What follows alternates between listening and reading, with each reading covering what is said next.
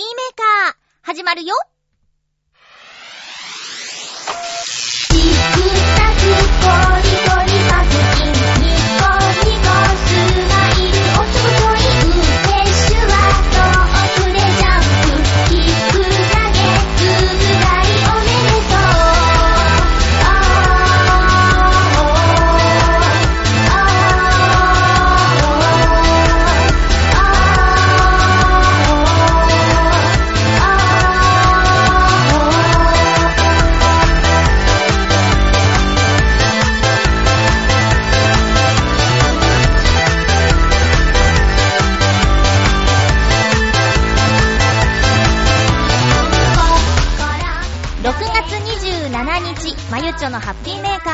この番組は、ハッピーな時間を一緒に過ごしましょうというコンセプトのもと、ちょわへよ .com のサポートでお届けしております。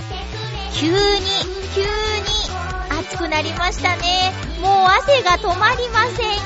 今日も最後まで1時間、よろしくお願いします。キック投げつぶがいおめで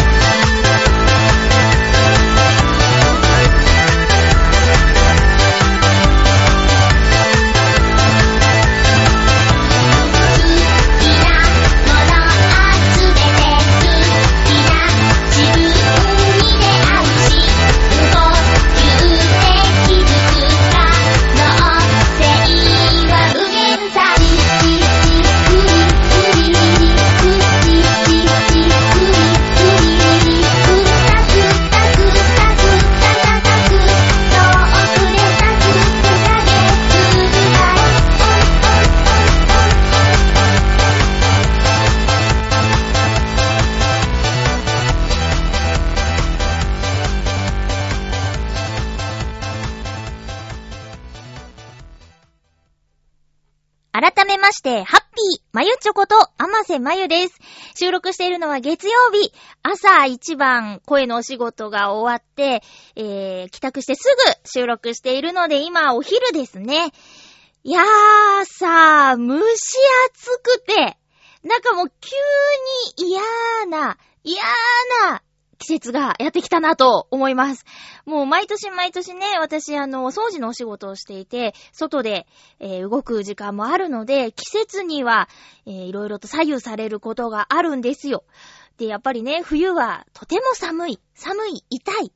で、夏はもう暑い、暑い暑い。大変どっちも大変なんだけど、もうこれはね、冬の方がまだマシっていうことを、もう私は、はっきり言うことにしました。どっちもどっちだっていう結論になってね、冬は寒くて嫌だって言うし、夏は暑くて嫌だって言うんだけど、いやもうね、夏の方が大変です。いろんな意味で。これね、お掃除のお仕事に限ったことではなく、日常生活でもすごくそう感じます。夏の不便なところ。まあね、去年も夏のいいとこ探そうみたいなテーマをしたけれど、全然一つも私、これいいよねって言えなかったっていうね、苦い思い出があるんですが、もうほんとちょっといやいや言ってもしょうがないんだけど、嫌なこといっぱいあるのよ。まあ、暑いと汗が出る、匂いが不安、心配、汗が出ると、なんだ、まあ、お化粧あんましない私が言うのもあれですけど、お化粧崩れるでしょ？で、髪がベタベタするでしょ？そして、えー部屋の中が湿気でなんか嫌な感じでしょ？まあ、外も嫌な感じでしょ？で、日焼けが怖いでしょ？シミが不安でしょ？あと食べ物が傷みやすいでしょ？あと虫が湧くでしょ？あと、虫に刺されるでしょ？みたいな、もうほんと、たくさんあります。でね、夏のイベントといえば、フェスとかね、あの、海行って、えーチャラチャラするとかいろいろあると思うんですけど、そのあたり全然ご縁がないので、夏のこう楽しみ的なものが一つもないんですよ。ねえ、困った。で、辛いもの食べると夏気持ちいいとかって言うけど、辛いものも苦手だし、もうどうやってこの夏をね、なんとか乗り切ろうかと、不安なわけですよ、いつもこの夏直前。夏がこう、片足突っ込んできたみたいな状態の時って、夏を越えられるのかなって、毎年毎年心配なんですよ。まあ、いつもなんとかなっちゃうんですけどね。おかげさまで熱中症とかにもうなることなく、なんか頑丈らしいよ。いやいや言ってるけど。まあ、やる、夜のね、お仕事の方では、もう早くも熱中症でね、3人ぐらい具合が悪くなっちゃった、みたいな、えー、ことが話共有してね、みたいなことで言われまして、で、気をつけましょうっていうことなんだけど、私、やっぱね、夏は辛いって、こう何年も、えー夜中のお掃除のお仕事していると、やばい大変っていうことが、もう身に染みて分かっているのですよ。ただ、ね、お掃除の現場にね、飲み物を持ってってもいいことになってるの。そりゃね、水分補給して、えーしっかり体調管理してっていうことで、あの、飲み物持ち込み OK なんだけど、言うても私、あの、作業中にね、飲めないんですよ。不器用なのかなこう、例えば軍手してたり、ゴム手袋してるその手で、ペットボトルの蓋を開けて飲むっっていうのはちょっと汚いじゃない？だから、外して、開けるでしょ？で、外して開けて飲むっていうその時間がもったいなくて、結局休憩時間にたくさん飲んでっていうことをしているんだけど、でも、そうじゃいけないんだってね。1時間に1度ぐらいは水分補給しなきゃいけないらしいね。もうどうしてもの時は、あれですよ。あのー、水でいいんですよ。水を飲みます。水飲み場があるので、水を飲みますよ。うん。なんか足で踏んで出るやつね。ああ、そういえば、中学校の時かな、その、冷水器って言ってたけど、その足踏んで、冷たい、キンキンに冷えた水が出てくる冷水器に休み時間のたびに大行列ができてたよ。今、これ現代では、きっとね、熱中症対策で、麦茶的なもの、持ってってもいいことになってるんだと思うのよ。小学生とかがね、水筒持って学校行くの見たことあるから。でも私が中学校の時とか小学校の時って、その、授業中にね、あの、お茶を飲むだ、水を飲むだって、持ってきたものを飲むだっていうのは、特に OK じゃなかったはずでね、まあ時代が変わったんだなっていうふうにその、最近小学校の子が登下校する姿を見て、水筒を持ってる姿を見て、思うんですよ。いろいろと疑問があるけどね。ジュースはダメでしょ？きっと。ジュースはダメですって言われてると思うんですよ。だからまあ、お茶系？じゃあ、水筒に午後の紅茶ストレートティーを入れてたら、甘いお茶じゃない。かと。じゃあ、水ですと言って、イロハスの、なんだ？ヨーグリーナとかさ、あるじゃない。透明なんだけど、あ、あ、ヨーグリーナ、イロハスじゃないね。天然水かな。まあ、とにかく、無色で、甘い水とか今売ってるじゃないですか。イロハスだったら、リンゴとか、あ、北海道限定ハスカップとかね、美味しかったんだけど、水ですって言って、その甘いもの飲めるよねとか、なんか、そのあたりはさ、抜き打ちで先生がテイスティングするのかなとか、そこまでしないのかなとかね。いやね、いろいろとちょっと面白いなーって、どうなのかなーって、ニヤニヤしちゃう部分はあるんですけど、まあ、とにかく私は、そうやってあまりね、水筒を持って、水筒というか、まあ、ペットボトル、お水を現場に、お掃除の現場に持っていけてないので、まあ、あのどうするかというとですね、これも休憩時間なんだけど、あのー干し梅をね、食べます。干し梅がね、好き、梅干し好きなので、えー種なしの干し梅をね、あのこの時期はいつも現場に行くカバーに入れてますね。それでかな具合悪くなったことはないよ。もう暑くて、ああだるい、ああしんどいとは口にしたりはするけど、じゃあクラクラして倒れるのかって言ったらそこまでじゃないのは梅のおかげかもしれません。まあ、なるべくね、水分補給も、あの、めんどくさがらずにしようと思うんですけど、皆さんもね、どんな環境で働いてるか、皆さんいろいろだと思うんですけど、ほんと気をつけましょう。年々暑さが増して、長期予想では平年より高いなんて言われてます。残暑も厳しいらしいです。もう勘弁してほしいよね。6月ぐらいから暑くなって、6、7、8、9、9月終わり、10月頭ぐらいまでは、暑いですよね。あと、4、5ヶ月もあるよ。頑張ろう。今、こっからね、どんどん上がっていくとこでしょ。30度になるかならないかみたいなこと今言ってるじゃないですか、天気予報で。30度超えましたって言ってるけど、今度あれですよ、35度とか、37度、8、9、40度とかさ、熊谷41度とか、熊谷か。熊谷市40何度とかさ、高知県なんとか市40何度とかっていうニュースになるんだよ。今より10度も高いんだよ。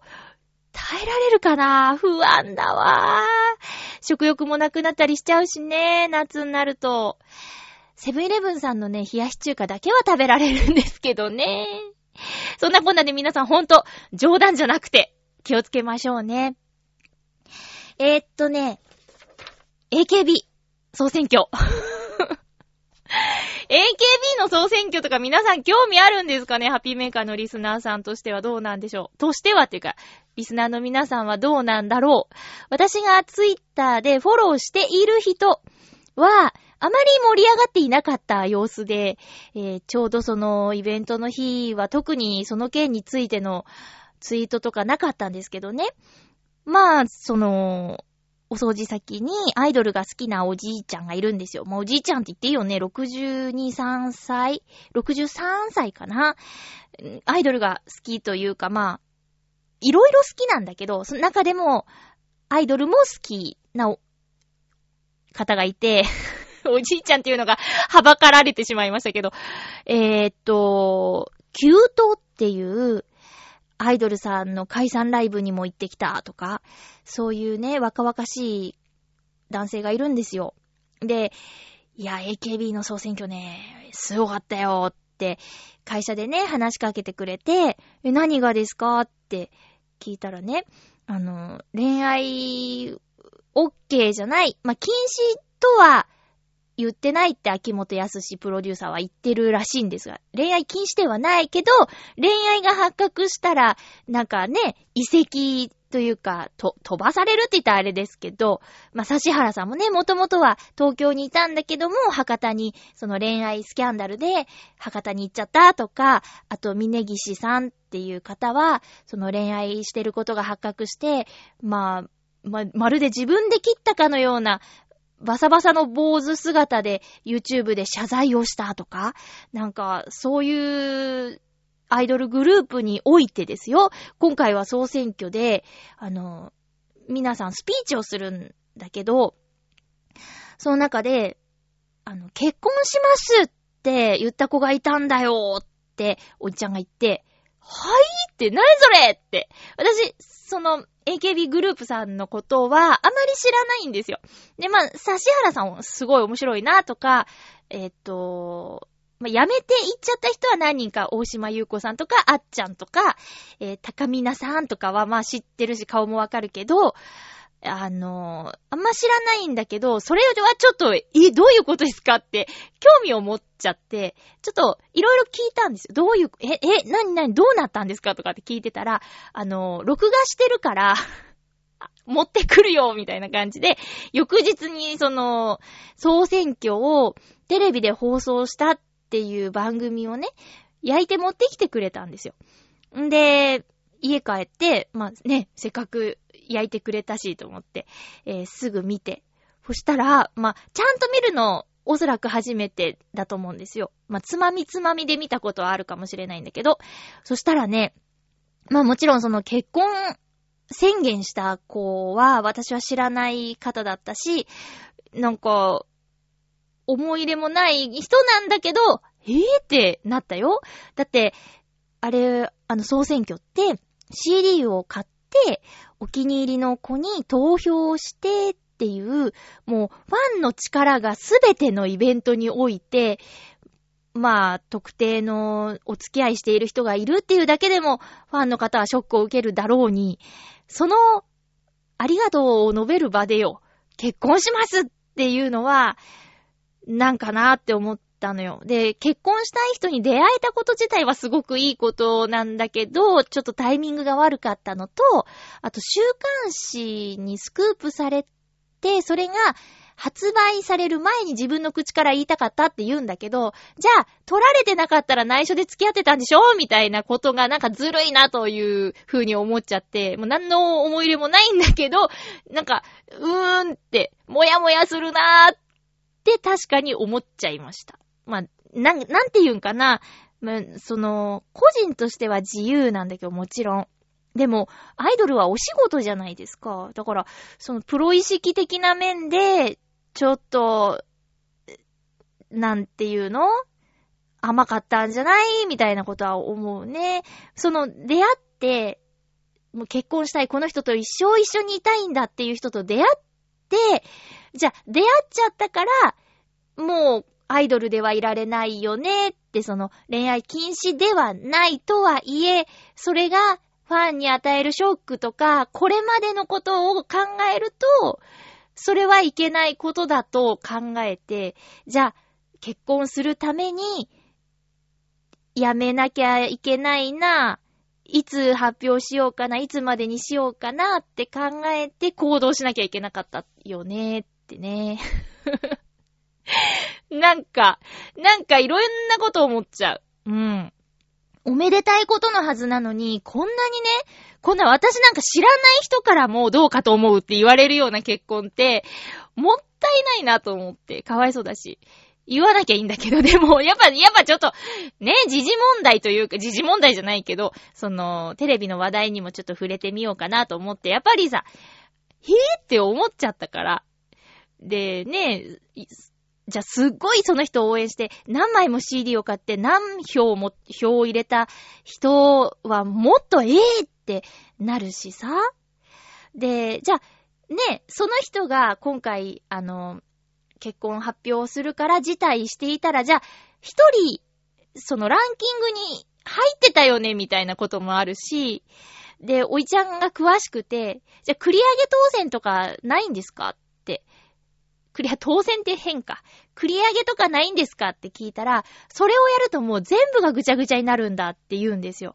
で、よく言うなんか、神セブンとか、あの、なんだ、17位以内に入ったら CD に参加できるとかっていうのがあったりとか、ちょっと順位ちゃんと合ってるか、17かわかんないんだけど、まあ、とにかく何位までに入れば、次の CD にを歌えるとか、1位だったらセンターですとか、なんかいろいろある中で、あの、まあ、10何位以下の、えー、ランキングに入ってる人、なんか、ネクストガールとか、なんか、いろいろ呼び方があるんだって。何人かずつで区切ってある。それぞれで歌を作るらしいんですよ。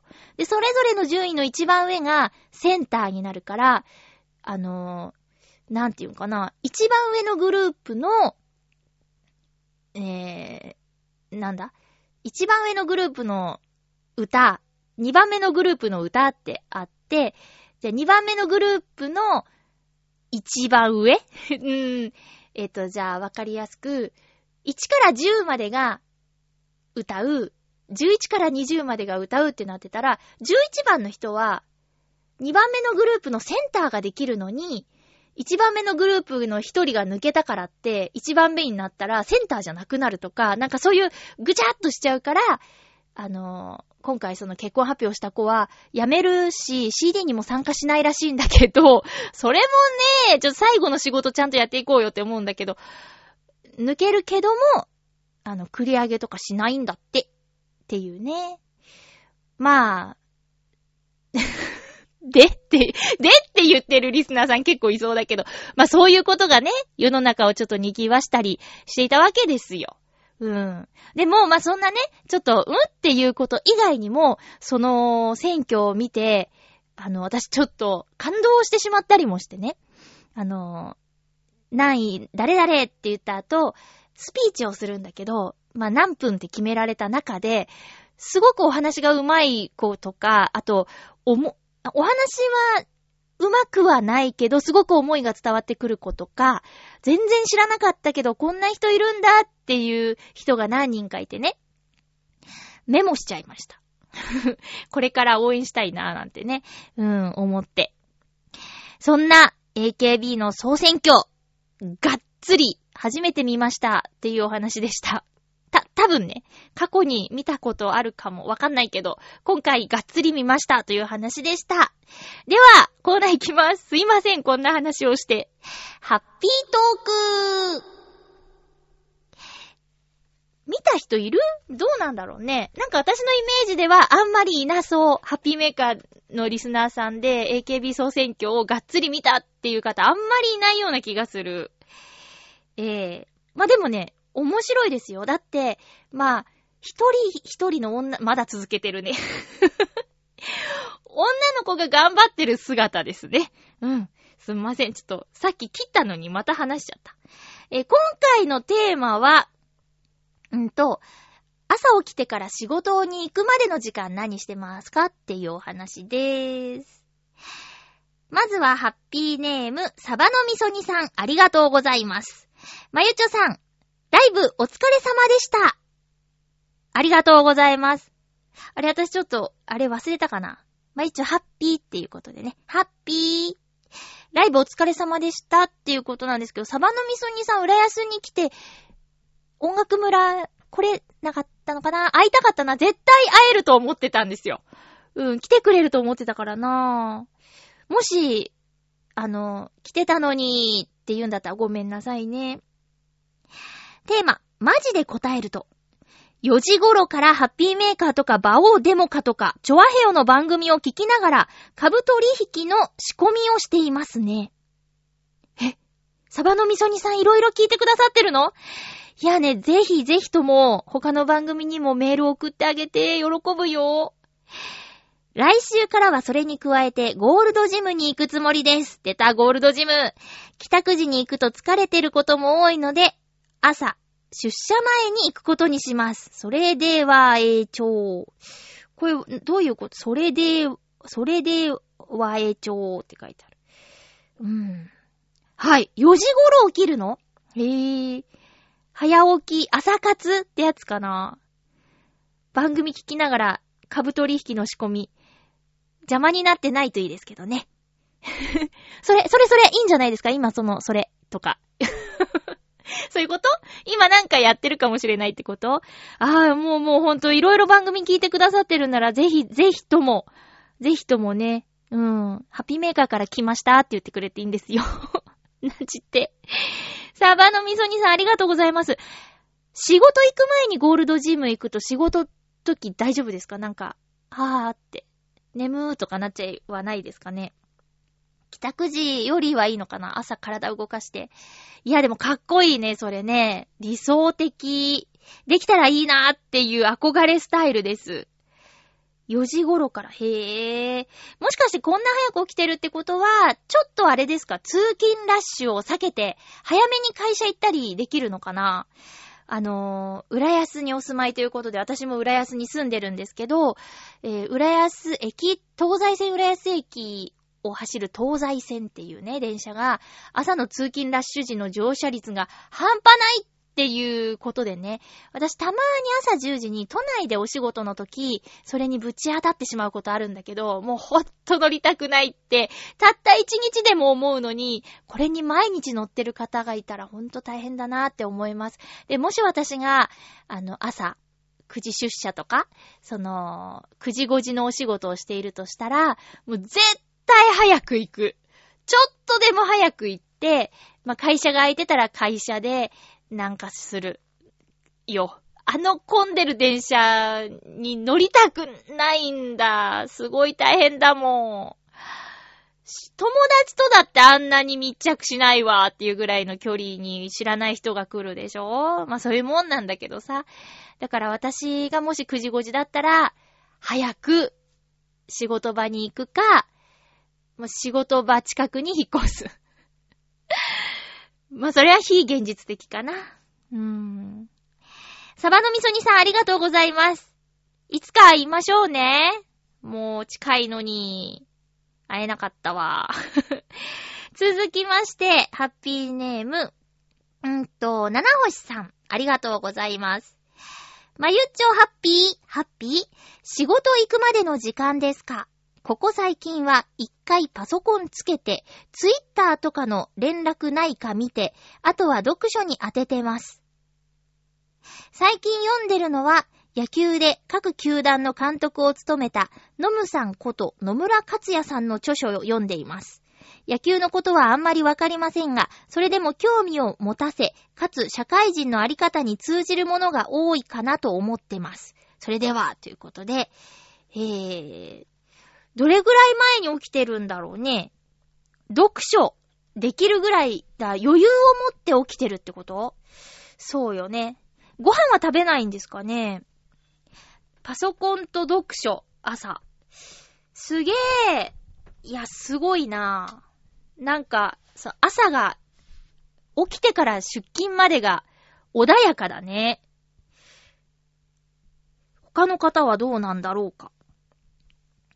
野村克也さんの、これビジネス書なんですかね何？うん、社会人のあり方に通じるもの。え、何が書いてあるやつなんだろう？自助伝とか？監督になる方法みたいなやつとか？えー、なんだろうね。えー、野球興味ないのにこの本を手に取ったのは何か魅力があったのか、誰かおすすめしてたのかな？七星さんありがとうございました。続きましては、えーと、ハッピーネーム、フクロウのキスさん、ありがとうございます。まゆちょさん皆様、ハッピー、ハッピー？今回のテーマ、仕事のある日の起床時間について。私の場合は、普段は6時半に起床します。起床後、朝食を食べるときは食事をし、食べないときには筋トレをワンセットします。それから、天気予報を見ながら、その日の準備をした後で、シャワーを浴びて8時半に出勤します。前日にあまり勉強がはかどらない日は、床に着いた時間に応じて3時から5時の間に起床します。その後30分程度の時間をかけて朝食とコーヒーをとって7時半頃まで勉強しています。あとは普段通りになりますね。ただし、朝勉強した後のシャワーの時間は考え事を始めてうっかり時間を超過してしまうことがあるので注意が必要です。苦笑。ちなみに私の起床時間は仕事があろうとなかろうと変わりはありませんね。それでは、ということでありがとうございます。おー、起きてから2時間後に出勤。へー。食べるときは食べて、食べないときは筋、筋トレ。ふーん。筋トレの後お腹が空いたから朝食パターンもあるのかな。すごいなちゃんとしてる。なんか、あれね、休みの日でもいつも通りですよーって、休みだからゆっくり寝ようとか、は特にないのかしら。ないんだね。3時から5時。これも朝活。朝の方がは、はかどる説どうなん？あの、朝起きててさ、新聞配達さんのブルルーっていう、あの、バイクの音とか聞こえると、なんか、なんか嬉しい。あ、この時間家にいる私、みたいなね。そうか。なんか、なんか、皆さんゆっくりしてるね。そうなんだ。うーん。夢中になるとね、シャワーの時間がっていうね。えー、私はね、起きたらすぐシャワーですね。うん。はい。それで目を覚ますみたいな感じ。ですよ。え続きまして。ハッピーネームブルユニさん、ありがとうございます。まゆちょうハッピー、ハッピー。今週のテーマ、朝起きてから、うちは共働きで、息子も幼稚園のため、忙しい朝になります。出かける1時間半前に起きて、2匹の猫に餌をあげるところからスタートします。カーテンを開け、小さな神棚のお水を変え、顔を洗い、寝癖を直し、昨晩洗った食器を水切りかごから水気を拭きつつ、片付けます。ほわ息子が幼稚園に持っていく水筒などのランチセットを準備して、自分の水筒にも麦茶を入れ、2日に1回、拭き取りシートでフローリングの掃除をします。おー。ここで息子が起きてくるくらいなんですが、起きてこなければ起こしに行きます。朝ごはんを簡単に準備して、できるだけ息子と食べるようにしていますよ。その間、妻にはお弁当作りに集中してもらってます。すげーすげーなーこれは、あのー奥様ありがたいね。あ、お嫁子ね。お嫁子ありがたいね。食べ終わったら身だしなみ、過去歯磨きなどを整え、着替えて家を出ます。あ、息子へのハイタッチと、妻にキッスは忘れてませんよ素敵すぎるうーわー、すごーい長文失礼しました。これがブルーニケ一日の始まりです。はぁ、素敵です。えーもうこれ全番組に転送したい。すごい、ありがとうございます。わー。すごい。これはすごいな神棚。神棚いいなあの、くずりゅう神社に行った時にね、いただいた、あの、なんて言うんかなお札をどうしたらいいですよ、みたいなアドバイスの紙に、神棚を作った方がいいよ、みたいな。神棚があるといいね。絶対じゃないけどね、みたいなことが書いてあって、神棚作成キットみたいなの売ってるらしいよ。ちょっとね、見ちゃったもんね。うん。そうよね。いやーなんかすごいね。ちゃんと二人でパパとママで助け合ってさ、朝の時間使ってんだ。いや、なんか、皆さん全員、ゆとりを持って朝起きてるんですね。あー、これはね、ちょっとでも、え、皆さんドン引かないでくれる？私ね、出発の20分前起きます。あの、これは、あれですよ。あの、夜勤の時ね。夜勤の時。夜勤の時はね、あの、帰宅したら、お風呂入るんですよ。うん。で、もう寝たら、起きたらもうすぐ、出発です。ご飯もね、た、食べる日はほとんどないかな。食べたとしてもおにぎりかトーストですね。なのでもう、起きたら、まあ、まあ、とにかく皆さんと、あれですよ、全然違うんですけど、10時半に起きます。まあ、10時、または10時半に起きるんだけど、そっから20分後には家出てます。やることは、もう起きたら、身だしなみ整えて、出発です。家のこと何にもしませんいやーもうだ、もう言うの、こう皆さんからのメール読んでて、あ、自分の言うの恥ずかしいな、恥ずかしいなって思いながら言ってたんですけど、あのー、なぜかというと、あ、そうか、そうなんですよ。多分、一番やらないのはお化粧ですね。うん。お化粧しないですね。顔洗ったら、日焼け止めを塗って、以上。こう、いろいろね、理由あるんですよ。まあ、お掃除の仕事なんで、あの、なんていうの？すぐ埃だらけになっちゃうし、っていうんで、えー、接客でもないしとか、そういう、そういう理由です。そういう理由です。で、ね、そうなんですよ。バタバタと。あー、もう時間ない行ってきまーすみたいな感じで、出発ですね。なんかみんなの読んでたらさ、えー、ちょっと素敵な朝だなって思って。まあ、そもそも朝じゃないんだけどね、私ね。あのー、なんだろう。ちょっとでも寝てたいっていう気持ちですね。そうなんですよ。まさか全員、全員ゆっくりしてるとは思わなかった。誰か一人ぐらいは、まあ、朝はギリギリに起きてバタバタと出勤してます、みたいな人がいると思ったのに、全員 わー、すごいなー。しかも全員男性でね。うーん。そっかまあ、まあ、いろんな、いろんな朝がありますよね。はい。ありがとうございました。もう帰宅してからね、こう、埃まみれの体をお風呂で洗うのがとっても気持ちいいですよ。もう最近ではね、じとっとじめっとして、で、汗も出ちゃう、その汚い体をね、さっぱりとさせる、その瞬間、とっても気持ちいいです。うん。それくらいかな、夏のいいところは。もうコージアットワークさんに教えていただいた、発火水がね、大活躍の季節ですよ。もし、去年の夏このハッピーメーカーを聞いていない方がいたら、えー、あれなんですが、発火水っていうものがあって、これね、ちょっと検索していただいた方が話は早いと思うんですけど、小さな小瓶に入っているオイルなんですけど、夏にこの発火水がいろんなところで大活躍をするので、騙されたと思って、発火水、使い方とか、発火水効果とかで検索してみてください。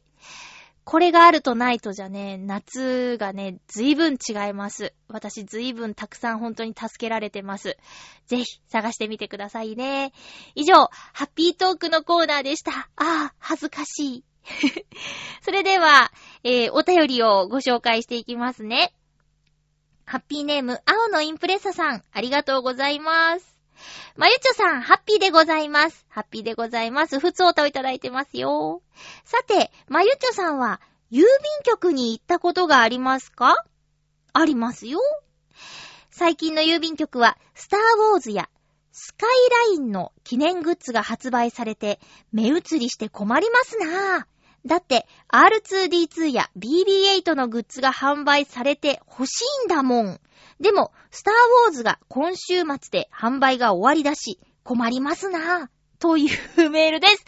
今読んでて思ったんだけど、あ、ありがとうございます。読んでて思ったんだけど、そういえばあれですよね、郵便局に行けないんだっていう人は世の中にいっぱいいるかもしれないですね。それこそ窓口は9時から5時とかじゃない？平日の。そしたら、ね、平日勤務している人は郵便局の窓口に行くタイミングがなかなかないよね。うん。そうですよね。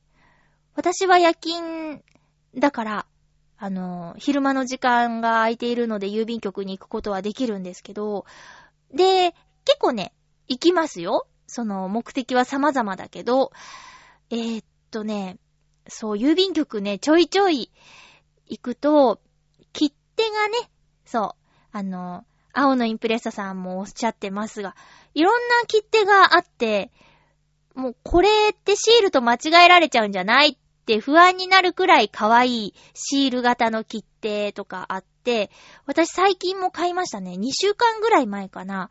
えっ、ー、とね、ディズニーのね、切手買いましたよ。可愛いってかわいいなって、ついディズニー好きだから買っちゃうんですけどね。あとは、そうですね。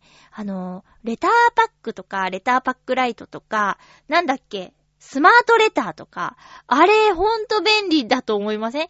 郵便局に行かなくてもコンビニとかでもね、買えるんですけど、特にね、私あの CD を送りつけるいうことが、たびたびあるんですけど、その時はスマートレターが特に、特に、えー、サイズ感ぴったりですね。えっとね、スマートレター180円で買えて、CD 送れちゃうんですよ。うん。で、それぞれレターパックとかレターパックライト、スマートレター、え、それぞれにルールがあるんですけども、まあ、厚みとかが問題なければ、もう全然スマートレターで CD 送れちゃうし、180円で送れるって多分封筒に入れて郵便局から送るよりもお安くて、うん、いいと思います。よおすすめです。なんか、なんだっけうーんと、送り方によっては手紙を入れちゃいけないとか、なんかいろいろルールあるけど、このスマートレターだったら、新書なん、なんて言うんだっけ？うーん、手紙のことをなんか難しい言葉で言うのがあるんだけど、それも入れて OK だし、なんか、急に欲しくなったりしてね、今あったらいいのにっていう時でもコンビニで買えるしね、すごくいいんですよ。おすすめです。そういえばなんだっけ？はがきの金額上がったんだっけ？なんか急にドーンと上がったよね。でも年賀状の値段は変わらないんでしょ？だから、この切手上がっ切手の値上がりの話題って、私あまりテレビでは見なかったんですよ。なんか、この番組でもちょっとおすすめって言ったことのある星野源のオールナイトニッポンの中に、えー、ちょっとエッチなコーナーがあるんですけど、そのコーナーだけはハガキでご応募くださいみたいなね。ハガキにエピソードを書いて送ってくださいっていうコーナーがあるんだけど、まあ、かなり際どい内容を、あの、送ってくださいっていうコーナーなんです。だから、値上がり、切手が値上がりしちゃったら、はがきが値上がりしちゃったら、その、届かずに戻っちゃいますよって。で、家族と一緒に住んでる人は家族がその内容を見ちゃう可能性ありますよっていうところから、え、値上がりするのって番組聞いて思ったんだもん。だから、もしかしたらほんと、ね、はがきの値段が上がったこと、知らない人結構いるかもしれないね。って思って。どうですか？そんなことない？知ってるよって感じ？いくらになったんだっけ？あれ？いくらになったんだっけね？いや、ちょっとここまで言ったら、言った方がいい気がするんだ。え？えっと、はがきの値段。年賀状は変わらず、ん ?50? あれ？それもちょっとわ、忘れちゃったな。はがきの値段。えー、値上げ。はがきの値段。6月1日木曜日から、今年の6月1日木曜日から、はがきの料金を値上げしました。52円から62円。10円も一気に上がってんの。わー、どうしたの？で、年賀はがきは52円のままです、だって。どういうこと？なんで？急に上げすぎじゃない？ちょっとね、何があったのかは書いてないですね。値上げの理由。手持ちの給料金の切手やはがきは使えますか？っていうことなんだけど、えーっと、差額分を貼らないと、切手を貼らないとダメですってことでーす。えっと、52円の切手を62円に交換することはできますか？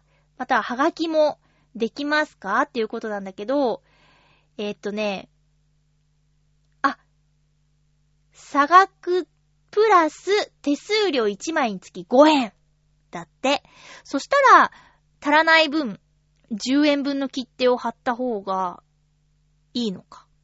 5円余計に手数料取られちゃうってこと？どうして10円も急に上げたの？だって、今までさ、1円2円だったじゃないですか。えぇ、ー、なんで急に上がったんだろうね。不思議。うーん。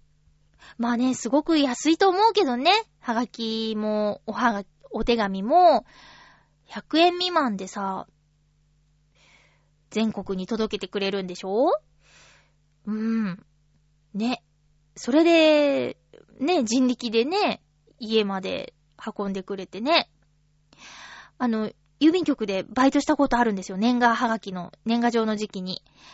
もうほんと人がね、最後は人が手で分けますからね。うん。そうだよね。だって、人なん手も、手で書いた文字は機械では判別できないから、郵便番号が5桁から7桁になって、だいぶ細かく仕分けできるようになったけど、その先はもう本当に人が目で見て仕分けするんですよ。達筆すぎると読めないからね。もう、なんだかんだで一番わかるのはあの、打った文字ですよ。味気はないんですけど、でも作業的には、パソコンとかで入力した文字が一番読みやすかったりするんですけどね。うーん、なんか、なんだろう。そこだけは、最後のね、仕分けが人の手っていうところだけはもうずーっと変わらないことなんだろうね。うん。それかもうもっともっと進化したら、手書きの文字すら振り分けられるようになるのかなどうなんでしょうか？えー、と、青のインプレッサさんからのお便りで、ちょっと脱線気味になっちゃいましたけども、欲しいものがたくさんあって困っちゃいますね、青のインプレッサさん。今週末で販売が終わりのスターグッズの、あ、スターウォーズのグッズは売り切れたりしてないんですか？郵便局で販売するものってよく売り切れますよね。はがきとかも。品切れとか、たまに書いてあるもん。ジブリのデザインのはがき、買ったんだけど、未だに耳をすませばと魔女の宅急便は使わず取ってあります。あれもう追加料金払わないとダメなんだよね。青のインプレッサさんありがとうございました。続いてのお手紙、おはがきじゃなくて、え、メールです。ハッピーネーム、フクロウのキスさんから前回のテーマについて補足をいただきましたよ。まゆちょさん、ハッピー、ハッピー？前回のテーマトークについて、私の場合は結構筋肉量があるので、見た目よりも体重があります。なので、いわゆる標準体重の範囲に体重は当てはまります。そうか。うん。やっぱ筋肉量問題だったね。なので、体重では A 判定になります。ちなみに、私の体で A 判定を取れないのは心臓です。はい。私は運動のしすぎで、いわゆるスポーツ心臓になっていて、普通の人より1分間あたりの脈拍数がかなり少なくなっています。これは健康上問題はないのですが、標準的な値から外れるということで B 判定になってしまいますね。それでは、ということでありがとうございます。私の周りにもその、呼吸法がどうのこうの言う人がいて、呼吸法を、呼吸を整えれば汗も出にくいんだとか、あとなんだっけな、睡眠も呼吸法でとかって、あ、そういえば、ずっと前に、フクロウのキスさんから私が寝つきが悪いんだって言ったら、こう、呼吸法のお話してくれたことありましたよね。うん。そうか。スポーツ心臓っていうのあるんだ。あ、あれだ、燃費がいいみたいなこと？ちょっとの呼吸で、それを長く活かせるみたいなことなんでしょうかね。そうか、すごいなぁなんか、ちゃんと体を使ってるよね。うん、なんなんか恥ずかしい自分のか、たるんだ体が。ねえ。袋のキスさん、ありがとうございました。いや、もう、なんか、皆さん、朝の活動もそうだけど、すごいちゃんとしてるなーって思って。うーん。ちゃんとしてる人がこの、ちゃんとしてない人の番組を聞いてくださってるっていうね。ありがとうございます。な、何か一つでもね、ちょっとこう、皆さんのお役に立てる情報があればいいんですけどね。えーっと、あ、そうだ、最近ね、浦安市内にある、あの、行ったことのないラーメン屋さんに行きました。えっとね、あれ？名前なんだったかな？あの、ずっと気になってて、えっ、ー、と、柳通りっていうバスがいっぱい走っている通りの浦安駅に近いところにあるんですけど、えっ、ー、とね、ちょっと待ってね。うんとね、浦安、ラーメン、うんと、んさ、なんだっけな名前合ってるかな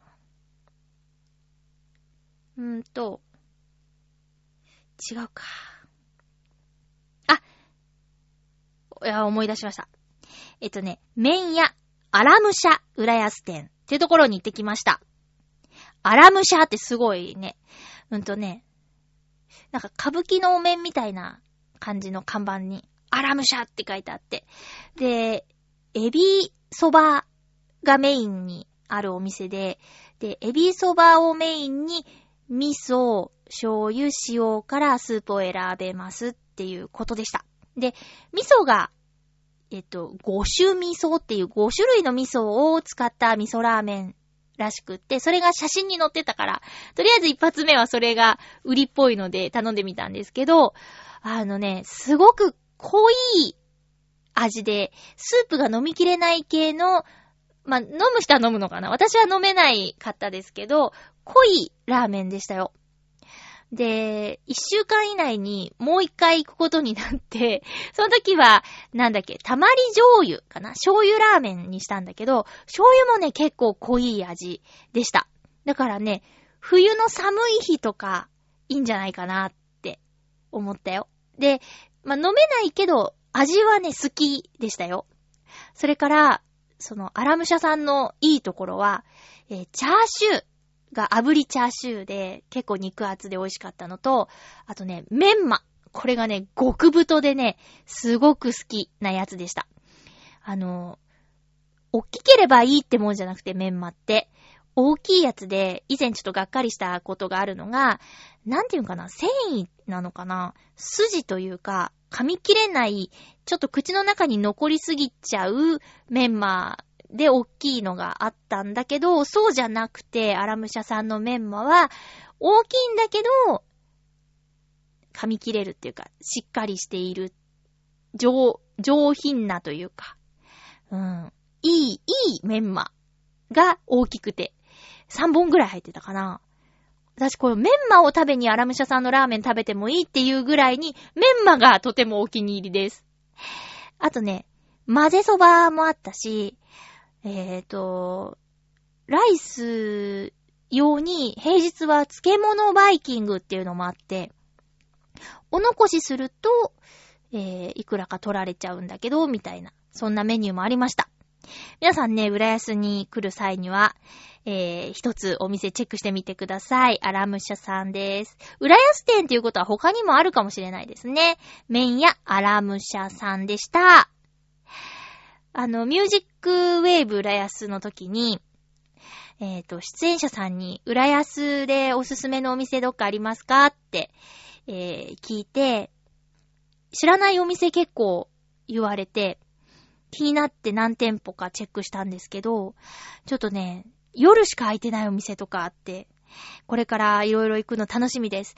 おそらく今週末、その時のインタビューの様子が、えっ、と、チョアヘヨさんの方で放送されると思うので、皆さんもね、そこで、あの、浦安のおすすめのお店情報をゲットするのもいいと思います。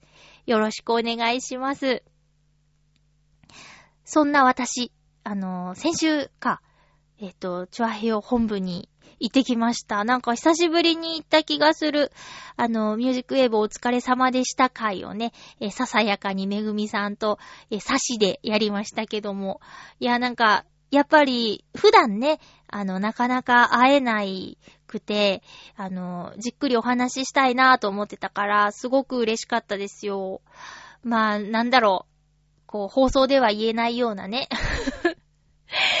ことから、な、なんか、これからこうしたいねとか、そういう話とかもできて、うーん、よかった。いい時間でした。あっという間でした。その日はね、すごい雨が降ってたんだけども、なんか、なんだろうな、外の雨の音全然聞こえないぐらいに、わははって盛り上がっちゃって、いいなーって思いましたよ。なんか、あまりね、こう、ウェブラジオなので、他のパーソナリティさんと会う機会っていうのがなかなかないんですけど、皆さんそれぞれに活躍していて、すごいなーって。例えばね、えー、バオデモカのバオさんが、あの、新しくコンビを組んだそうですよ。えっと、ずっとね、ピンでやってて、コンビ組みたい、コンビ組みたいって番組でも言ってたんですけど、ついに、馬目線っていうコンビ名で、馬目線っていうコンビ名でね、あの、コンビを女の子と組んだそうです。どんなネタをするんだろう楽しみ、見てみたいなぁあと、ミッチェルさんが、ボイスコーディネーターとして、あの、なんていうか、会社作ったのかな？うん。それもね、ミチェルさんのブログ見てみてください。で、興味のある方はぜひレッスン受けてみてください。あの、すごいよね。自分でこう、教えることを見つけて、で、どうやっていこうかって、まあ、ね、システムというか、メニューを考えたってことでしょ？すごいと思います。うん。みんなすごいよね。えー、私も細々とですが、頑張っていきたいと思います。えーと、次回の予告先にしちゃおうかな。次回はですね、7月4日の放送を7月2日にする予定です。テーマは、暑くなってきたので、ちょっと毎年やってる気もしますが、今おすすめの冷たいスイーツ、アイス、などなどっていうことで、もう、まゆちょぜひ食べてみてよっていう感じで、えー、冷たいアイスクリーム、スイーツ、今おすすめのものを教えてください。ずっと変わらない定番商品でもいいし、最近食べて面白かったえものでもいいし、あの、去年の夏こんなんあったけど、今年も食べたいなーみたいなのでも良いので、よろしくお願いします。7月2日収録予定ですよ。あのー、なんだ。なんか、あれね、全然身内じゃない方の訃報で、あまり泣くことはないんですが、あのー、やっぱりね、この一週間ちょっと悲しいニュースがあったけど、私も身内がね、その、同じ病というか、まあ、癌という同じ病になったっていう経験があって、まあ、うちの場合は、んなんとか、なんていうか、治ったんですが、いや、その時の、なん、なんだ？大変、うん、私はほとんど大変じゃなかったんだけど、母親とかはね、つきっきりだったから、大変だったっていう状況を思い出すと、もう、その、ね、お亡くなりになった翌日には、記者会見というか、こう、人前でその時のことを話さなきゃいけないとか、うーん、なんか、なんかね、まあ、ちょうどその時家にいたから、もう全チャンネルそれになっちゃってたからっていうのもあったし、まあ正直気にもなっちゃってたんだけど、見て、まあ、ほんと、なんか、有名な方は、そういう時も、あの、大変だなって、その、自分の与えられた仕事、舞台をこなすっていうところまでは、まあ、ね、忙しいお仕事をしている人なら、会社の方だってそういう方はいるかもしれないんだけど、その時の話をね、あの、しなきゃいけないっていうのが大変だよねって思って。うん。で、なんだろうな。なんか、ちょうどその頃、あの、政治家さんのこう、乱暴な言葉とかも同じ日にニュースしてて、で、まあ、真央さんのね、ブログの言葉とかは全部優しいしあったかいじゃないですか。だから、なんか、タイミングが、もう、うーん、悪くっていうかね、その、こうも違うのかみたいな風にもなっちゃったし。いや、でも本当に、すごく大変な中でも、良かったことを見つけられる、その小林真央さんという人は、すごい人だったよねって、もうほんと、もう、テレビで見てた人だけど、すごいなっていう風に思いました。まあ、リスナーさんの中にもね、なんか、やっぱその関連のニュースを見て、ぐーっと来た人もいるんじゃないかなって。